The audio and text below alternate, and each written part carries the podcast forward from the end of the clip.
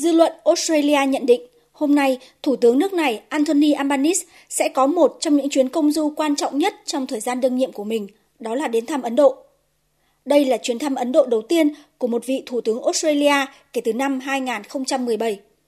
Chuyến thăm được kỳ vọng sẽ là cơ hội để gắn kết và gia tăng lòng tin giữa các nhà lãnh đạo hai nước, đồng thời sẽ đẩy mạnh hơn nữa quan hệ thương mại giữa hai bên, cũng như thắt chặt và làm sâu sắc hơn hợp tác trong lĩnh vực an ninh, quốc phòng.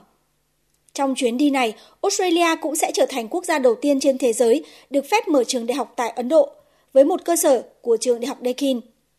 Đồng thời, Australia cũng có nhiều kỳ vọng sẽ đẩy mạnh hợp tác với Ấn Độ trong lĩnh vực công nghệ, năng lượng và khai thác mỏ. Hôm nay, trước khi đến Ấn Độ, Thủ tướng Australia Anthony Albanese khẳng định mối quan hệ hữu nghị giữa hai nước được xây dựng dựa trên mối quan tâm chung, chia sẻ các giá trị chung về dân chủ cũng như sự gần gũi giữa người dân hai nước. Thủ tướng Albanese khẳng định Australia đang có cơ hội lịch sử để củng cố mối quan hệ với Ấn Độ vào thời điểm khu vực đang năng động và tăng trưởng mạnh. Trong bối cảnh này, Thủ tướng Albanese tin tưởng đẩy mạnh quan hệ với Ấn Độ sẽ mang về nhiều lợi ích chiến lược cho Australia. Ấn Độ hiện là đối tác thương mại lớn thứ sáu của Australia, song trao đổi thương mại giữa hai nước có thể lớn hơn nhiều trong tương lai. Ở đây, tại bang Tây Australia, chúng ta thấy được tầm quan trọng của Ấn Độ Dương.